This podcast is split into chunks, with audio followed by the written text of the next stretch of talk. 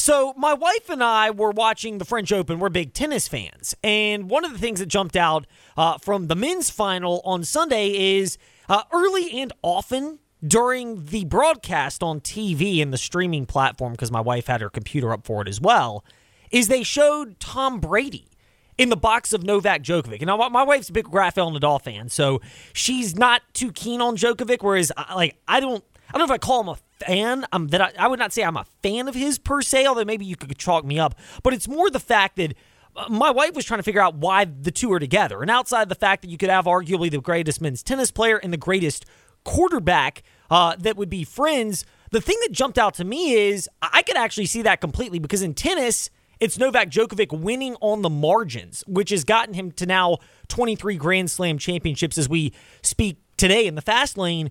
But the other part is Tom Brady. You know, he may not have had the biggest arm or been the most athletic, but there's no denying that similar to Djokovic in tennis, it's that commitment to doing all the little things, taking care of your body, the preparation, the mental work, looking for any edge to the point of maybe going a little bit far, but you're pushing your mind and body constantly. That's the part that made a lot of sense to me. So, for perspective on that, and yes, plenty of football talk as well, He's an author, he's a writer for vsin.com where he has his show, The Lombardi Line, and he's a podcast host as well. Michael Lombardi, Super Bowl winning NFL executive, with us here in the fast lane. Michael, uh, we touched on it quite a bit this week in lieu of the French Open, but also in lieu of the apparent bond that's there between guys like Novak Djokovic and Tom Brady, arguably the best ever at their respective crafts, men's tennis and quarterbacking. Uh, but one of the things that has jumped out is the attention to detail and the ability to just find every single edge. How much have you noticed around the greats, whether it's coaches, players, or even folks outside of the football sphere, that that ability to focus on attention to detail in all the little things does translate to success and greatness? It really does, Eddie. And I think when you look at, at any industry, you know, for example, Danny Meyer is one of the most successful restaurant tour, tours, tours in New York City, Gramercy Tavern started Shake Shack. You know, if you were to complain about your meal, he wouldn't apologize. He would want to know specifically what's wrong. If you told him what was great about your meal, he wouldn't say thank you. He wants to know what he could do better. And I think that's the mindset great players have. They they want to know how can they improve. They want to know when they make a mistake, and they want to be coached. And I think that's what you see, whether it's Tom Brady, whether it's Jokic. I mean, Jokic. I mean, it's all about the team.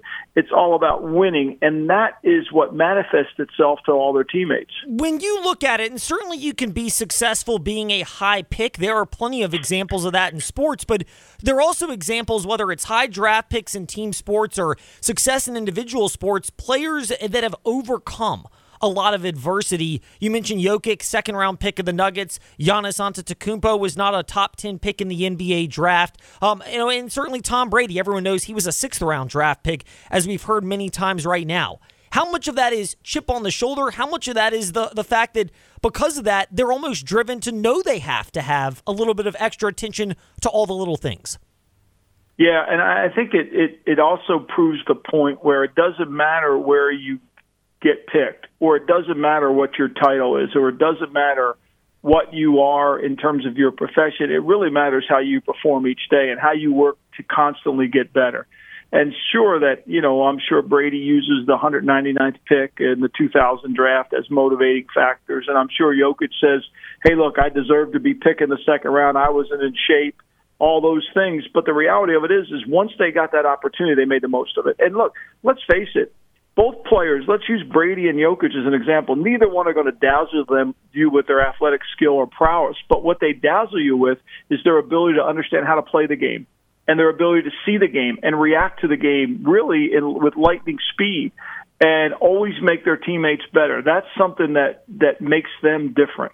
Michael Lombardi with us here in the fast lane, three time Super Bowl winning NFL executive. Of course, he's got the Lombardi line and he writes articles as well for vsin.com. Uh, I can't remember if it was the Lombardi line or if it was the GM Shuffle podcast, but you mentioned, uh, if I recall correctly, I know I'm paraphrasing this, but a couple of weeks ago, the work you do for the Daily Coach, helping you to build upon what you learned not only as an executive, but to keep your mental acumen as sharp as possible and look for that edge. H- how much of that has gone into your desire to pour more of yourself into into that particular venture, the Daily Coach, and being able to translate that to success in everything else you do. Yeah, I, I think it's really important. And one thing the Daily Coach has given me and all the partners that we work on together is the ability to be way more present in the day. You know, you read something, you see something, and then you immediately can identify it with a daily coach column or you listen to something and say, well, that would be a great message to put to the daily coach. And it just keeps your creative juices going and it allows you to explore yourself and allows you to improve constantly. And and through that curiosity really i think that's the number one thing to stop aging. I think ultimately that's what really matters the most is if you keep your mind curious if you take the you know douglas macarthur approach of you know no one no one's skin gets wrinkled by age it gets wrinkled by being stop being curious. I think that's true. Did you envision the daily coach being as personally fulfilling for you and for others the way it's become since you and george raveling combined to uh, to put that together a couple years ago?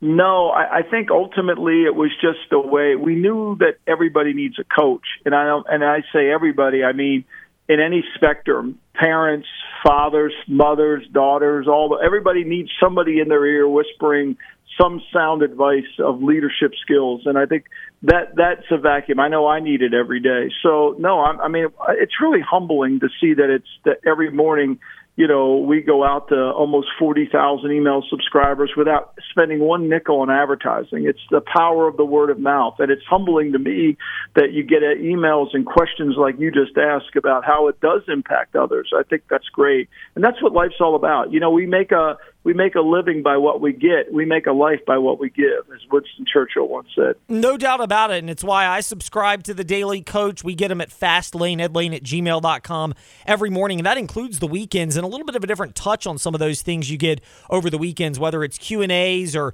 different little nuggets and quotes that you can use. There are all sorts of angles, which is what makes it uh, worthwhile from our perspective uh, here in the Fast Lane as Michael Lombardi is with us. Um, certainly that particular part of advice. And then obviously what you've done with your media venture, writing for vsin.com and your show there, the Lombardi line and the GM Shuffle podcast. You guys do these segments called Step Into My Office. And uh, obviously, some of that's because of your experience as an NFL executive. But if you're looking at it from particular situations in the NFL, and there are a number of them that uh, are going to be front and center over the next handful of months as we head to and even through training camp. One is Josh Harris buying the Washington Commanders. I know you wrote that article a couple of weeks ago after the sale more or less was agreed to. It's not officially official, but all signs point to that.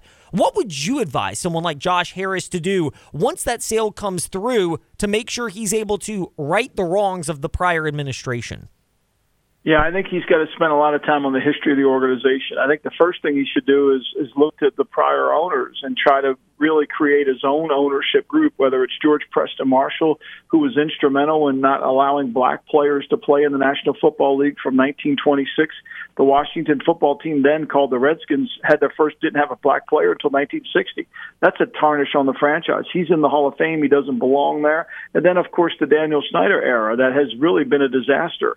I think you've got to kind of look back on your history and, and not necessarily embrace it, but acknowledge it. Understand we've got to do better and then he's got to build a culture around around what he believes to be successful. I, I think that is really what needs to happen, and he's got to really drive that culture. The owners can do that. You know, it's not about how we're going to play the game. It's about how we're going to build an organization through accountability, through belonging, and all those sense. And history can attach to that.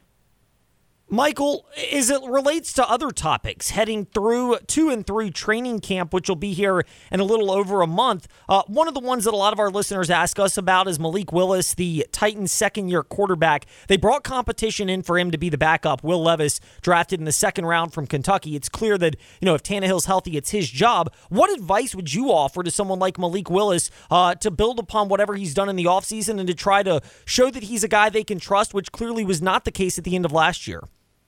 Yeah, I think what he's got to focus on is getting better every day. I think his whole focus is block out the noise. Don't listen to anyone and just basically don't read Twitter, don't read Instagram. Just focus on how can I improve my skill set every single day. And that's going to be really important, you know, because there's going to be a lot of written about how, you know, he's not in the competition or what happens. But no one knows he can control only what he can control. So he's got to focus on that specifically. And if he does that, it'll be really good. He has got to get better. He's got to show improvement. He didn't do that last year. He didn't improve through the season. Remember, this is a player that during a preseason game, Mike Vrabel took him out during the middle of a drive.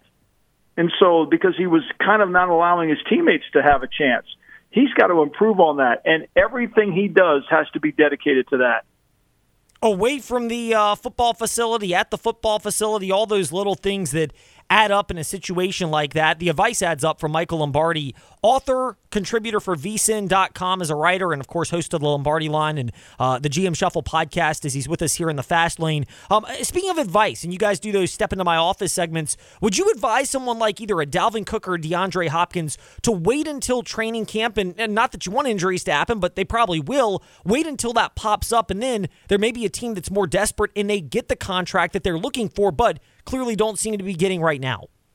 Yeah, I think to me it's about fit, and obviously it's about contract too.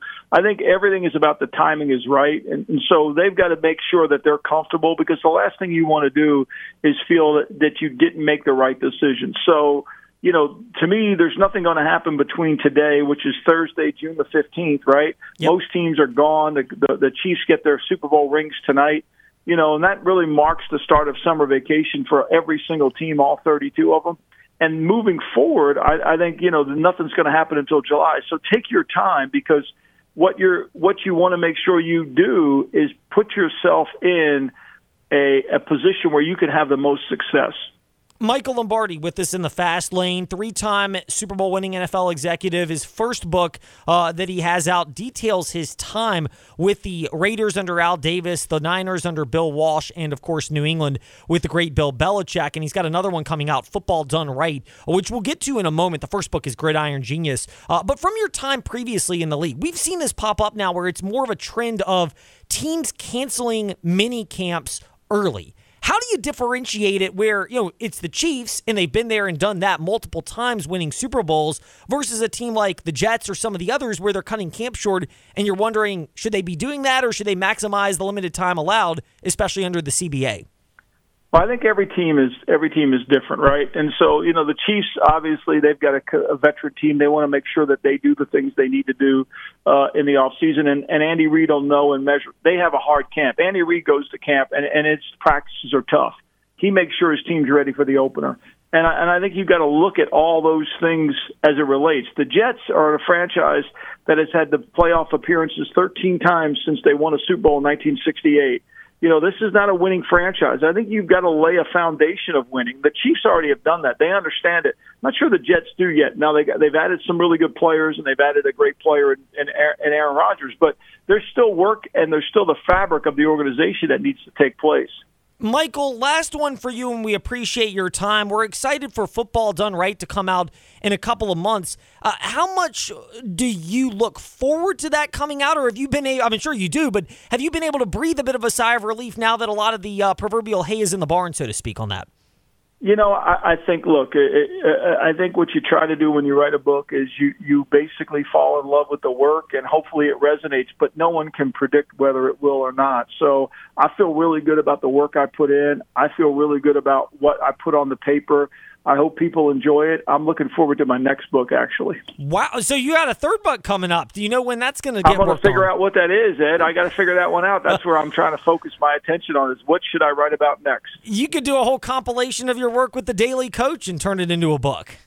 Yeah, I think we're going to do that. I think that's something that we've done some surveys and people seem to want that. And you know, we've got so much material. We'll be coming up on four years here in in July. It is a lot of wisdom from the Daily Coach. We subscribe, fastlaneedlane at gmail.com. You enter the address. It's real easy to get hooked up with the Daily Coach. And among the works of Michael Lombardi, GM Shuffle podcast, the Lombardi line, and sharing some of his nuggets of wisdom as a three time Super Bowl winning NFL executive here in the Fast Lane. Michael, be well. A pleasure to have you once again in the Fast Lane. And I uh, would love to get up with you again as the book gets closer to being dropped.